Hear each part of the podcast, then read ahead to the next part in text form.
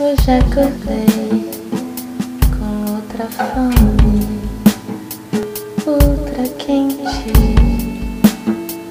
outra febre me acomete. Eu já nem sei quem eu sou assim. Despertei,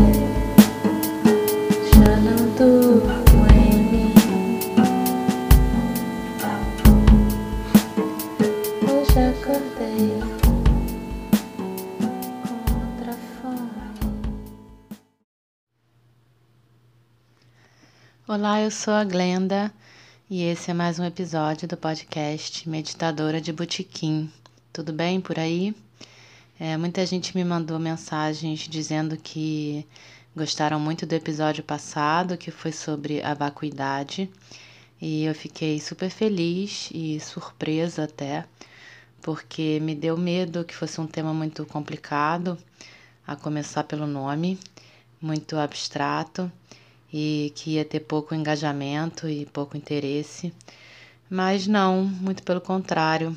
É, que bom que tem demanda para esse tipo de assunto menos aparentemente menos pragmático, né? Eu diria. Não sei se pragmático é a palavra.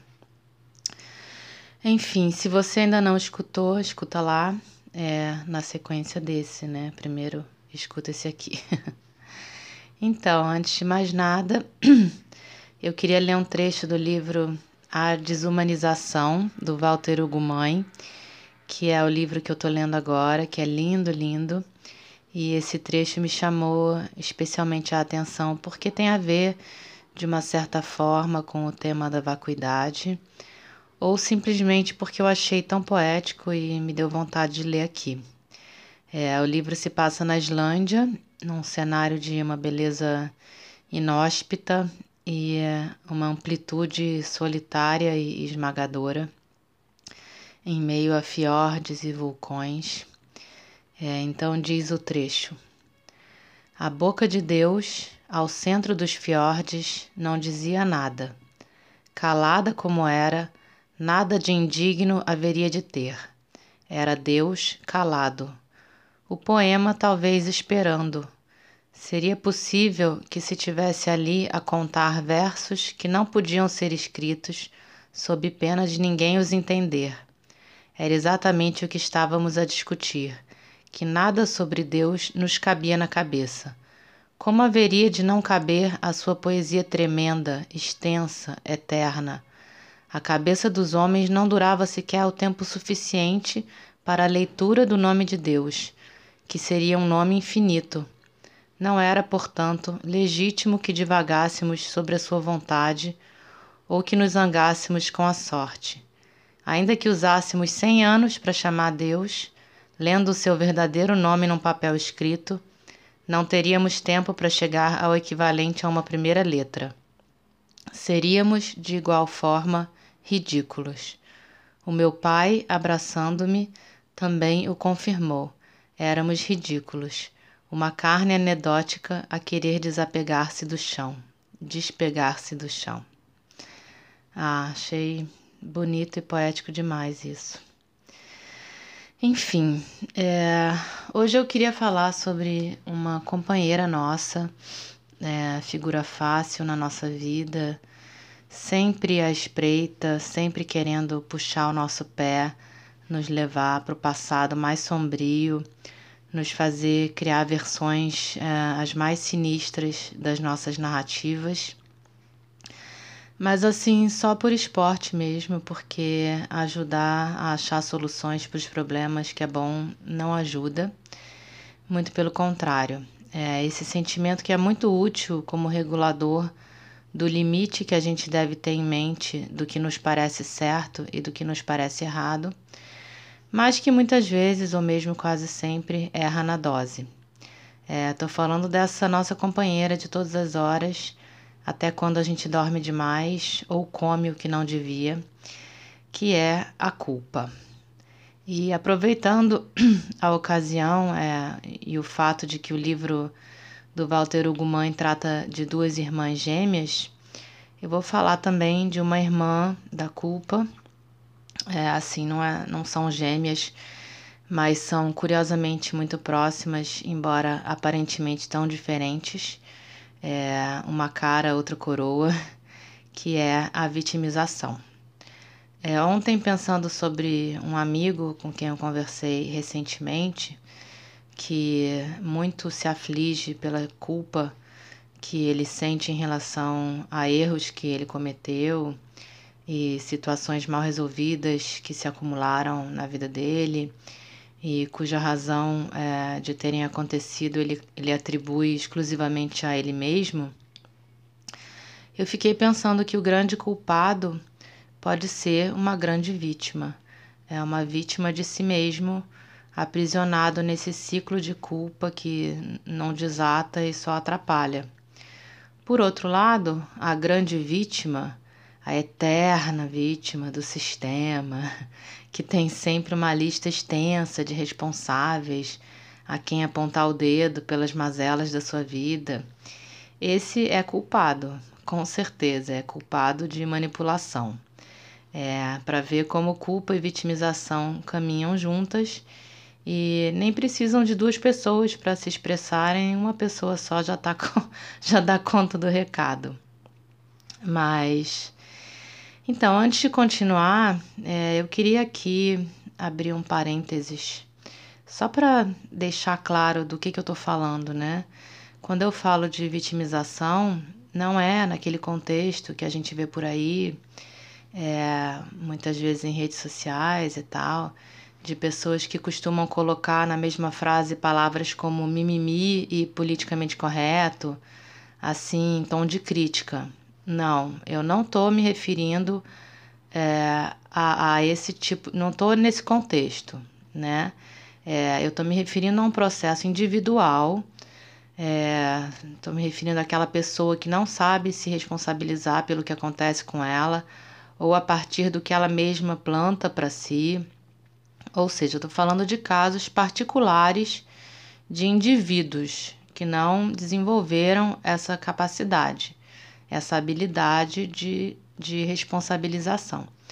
É, agora, é diferente quando um grupo de pessoas, é, pessoas com uma determinada mesma característica, é, pessoas pertencentes à mesma minoria, ao mesmo grupo étnico, etc., é, e essas pessoas todas têm uma mesma demanda, um mesmo incômodo, um mesmo senso de justiça que exige reparação é, quanto à forma como são vistas ou como deveriam ser vistas pela sociedade, tendo em mente né, que somos todos iguais e temos os mesmos direitos e que o amor deve mesmo uh, ser universal, não só no discurso. Então, é, veja bem, meu bem, isso que eu falei agora não é vitimização, ok?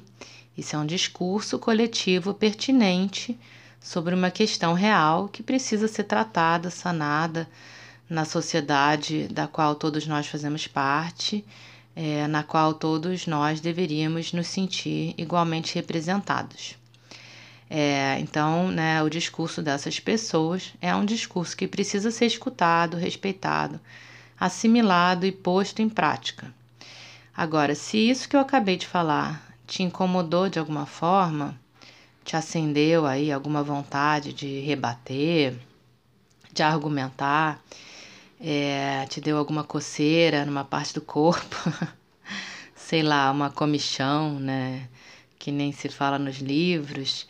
Se você é essa pessoa que fala sobre mimimi e sobre é, se queixando de politicamente correto nas redes sociais, então aproveita que essa semana é a semana da consciência negra e medita sobre isso, né? Sem julgamentos, sem preconceitos. Senta, fecha os olhos, postura ereta, porém relaxada Medita sobre isso, né? Só observa que emoções esse tema levanta em você, que sensações. Só observa. Depois, se quiser, volta aqui para me contar ou me conta lá no Insta, arroba meditadora de tudo junto.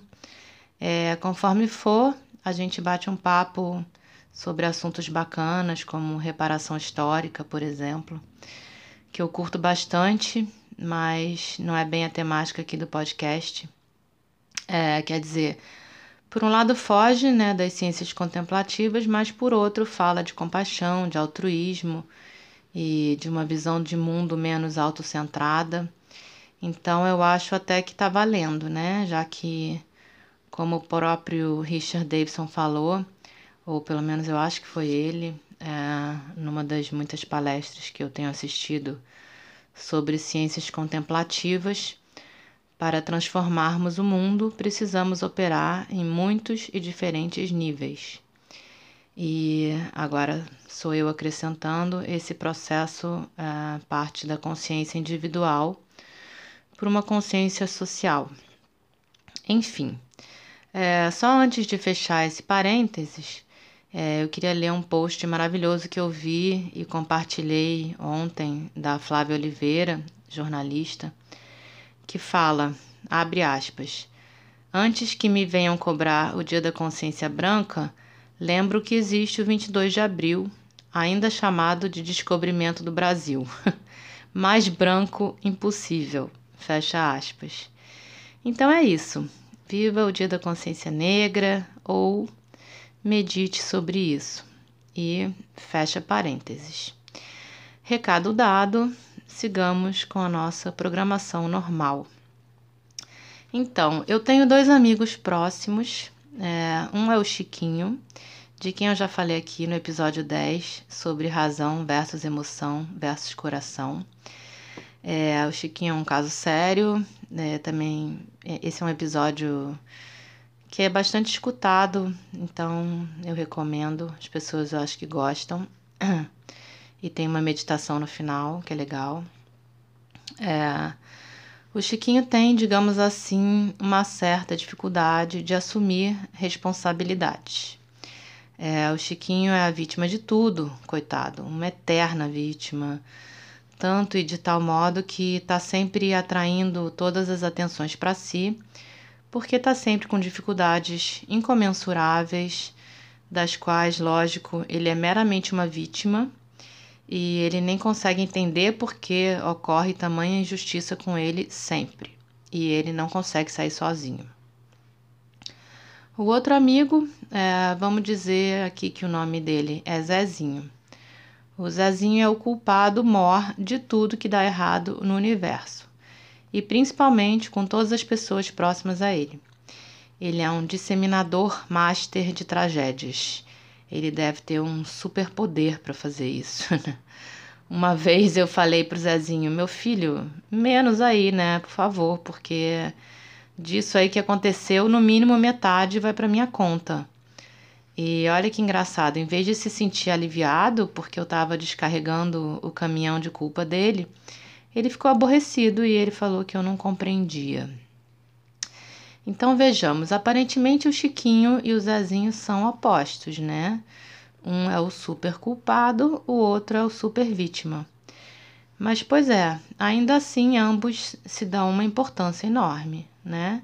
E ambos, de uma forma ou de outra, são personalidades tão complexas e tão incompreendidas que a humanidade não está pronta para compreender. É, então, eu diria que é, para um lado ou para o outro, o problema de ambos é de como equilibrar os seus egos inflados. Ambos têm fortes chances de serem pessoas extremamente egocêntricas e apegadas às suas mazelas. O Chiquinho, a eterna vítima, faz com que a atenção paire sobre ele o tempo todo, porque ele é o que precisa de apoio de ajuda, porque é um injustiçado. E se alimenta da atenção dos outros, né? Mesmo que os outros lhe deem uma atenção que xinga e se irrita, porque vamos combinar, né? Funciona durante um tempo, depois já é tipo, ah, o que, que houve com você agora? Já o Zazinho, o eterno culpado, carrega um fardo enorme por ter falhado com as pessoas à sua volta e se confere uma importância desproporcional enquanto aparentemente duvida da capacidade dessas pessoas a quem ele decepcionou, é, e eu posso me incluir aí, de se virarem e de usarem de suas resiliências, é, de perdoarem, e inclusive de serem responsáveis elas mesmas pelas suas burradas na vida. Ele quer o monopólio disso aí. e acaba que, agindo com culpa, ele emperra todo o sistema e não permite que flua, né? O culpado muitas vezes se sente tão culpado que não consegue aceitar o perdão do outro a quem ele causou mal.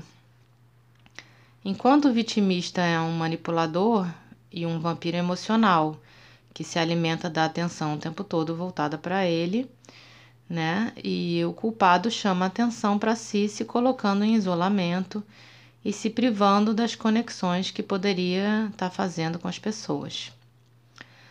Mas calma, não estou querendo dizer que crimes ou erros muito sérios não são cometidos e que as pessoas que cometem esses erros não devam ser punidas ou não devam pagar por eles.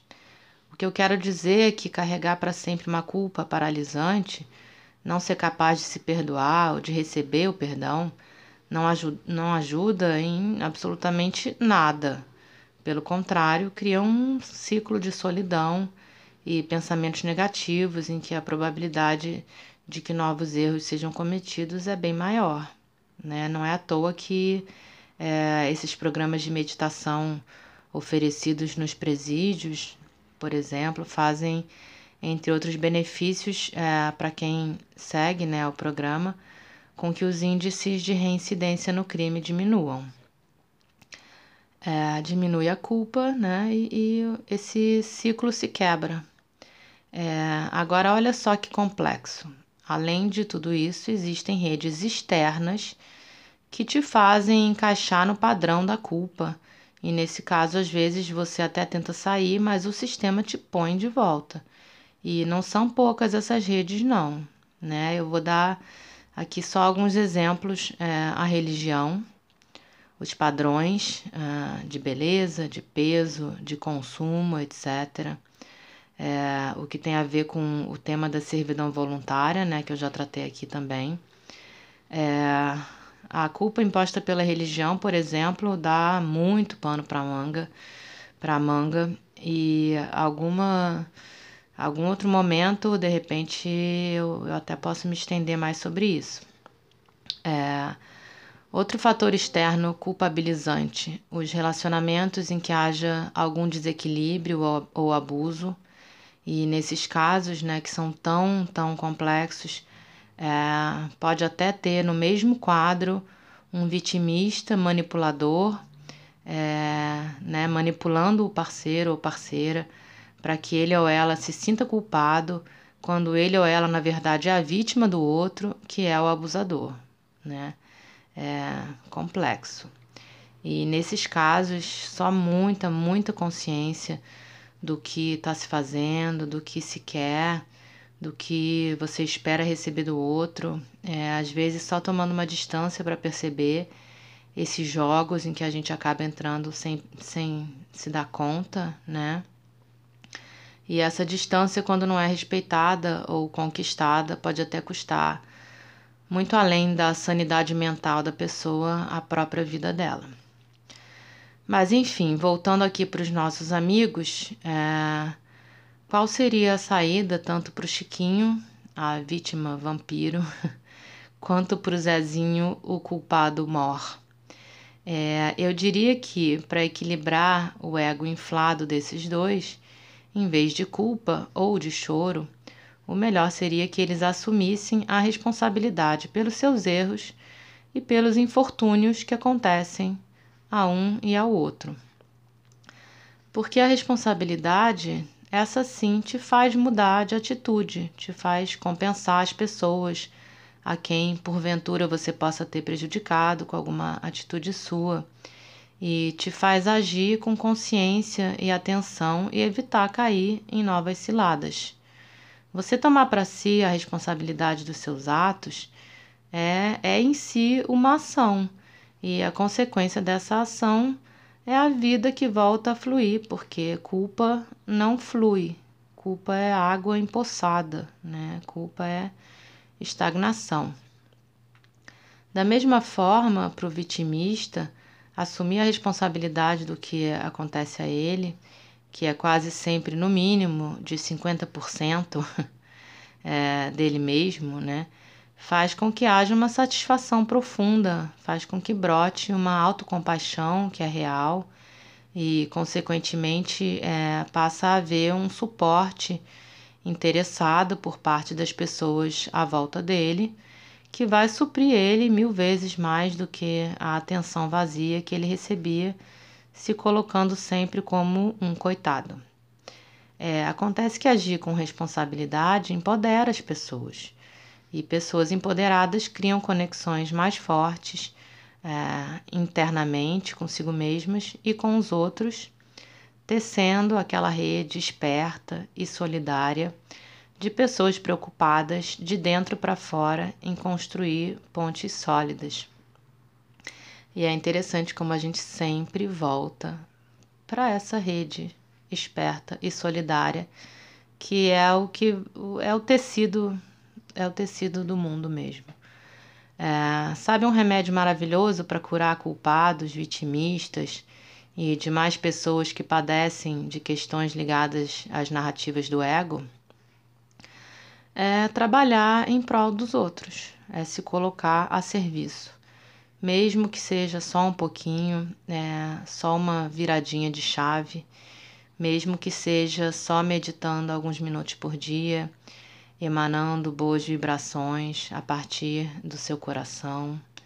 É, o que eu quero dizer é que se você consegue atingir esse estágio de se sentir parte de uma rede maior, uma rede generosa e acolhedora, o seu ego não vai mais precisar dessas pequenas e mesquinhas satisfações é, que essas autonarrativas distorcidas e tendenciosas podem te trazer. Outra coisa, é entender o porquê de se sentir culpado ou o porquê de sempre cair em situações em que você é vítima é muito bacana e é muito útil para a vida. E fazer isso através da meditação super funciona, porque meditação é buscar ver as coisas como elas são, sem julgamentos ou interpretações, é, sem ficar tentando processar. É, então, colocar a sua culpa, por exemplo, à sua frente, olhar para ela com acolhimento, procurando entender por que, que você sente isso, é, por que precisou sentir isso, mas procurando entender, não mentalmente, não ali é, queimando, né, racionalizando, procurando ab abrir a consciência para isso, né? É, observando as regiões do seu corpo que se afetam quando você encara a sua culpa, é, que sensações isso te provoca, é, ou ainda procurando que ela, a culpa, entenda que você não precisa mais dela e isso você consegue fazer. É, basta, sei lá, através de um olhar mais compassivo e amoroso. É, coloca ela na sua frente, olha para ela, com carinho é uma parte de você, mas não é você, né? E é uma parte que pode pode sumir, pode diminuir, encolher. É uma maneira, é, essa é uma maneira bastante eficaz de diminuir a importância desse sentimento em você ou de qualquer sentimento, né? É, ou de qualquer coisa que te atrapalhe, né? Que te incomode. Aliás, agir assim em relação a tudo costuma ser mais eficiente do que a luta raivosa. Né? Quanto ao Chiquinho e ao Zezinho, bom, eu torço para que algum dia eles consigam dar essa viradinha de chave que vai fazer toda a diferença na vida deles e na vida das pessoas à volta deles. Então é isso. É, eu espero que nessa semana da consciência negra possamos todos, principalmente os que não entendem a relevância de datas como essas, é, possam expandir sua consciência, já que a transformação, é, como disse o Rich Davidson, deve se dar em muitos e diversos níveis, a começar pela nossa mudança individu individual de horizonte. Vamos subir esse horizonte que está na altura do umbigo até que chegue à altura do peito. Beijos e até!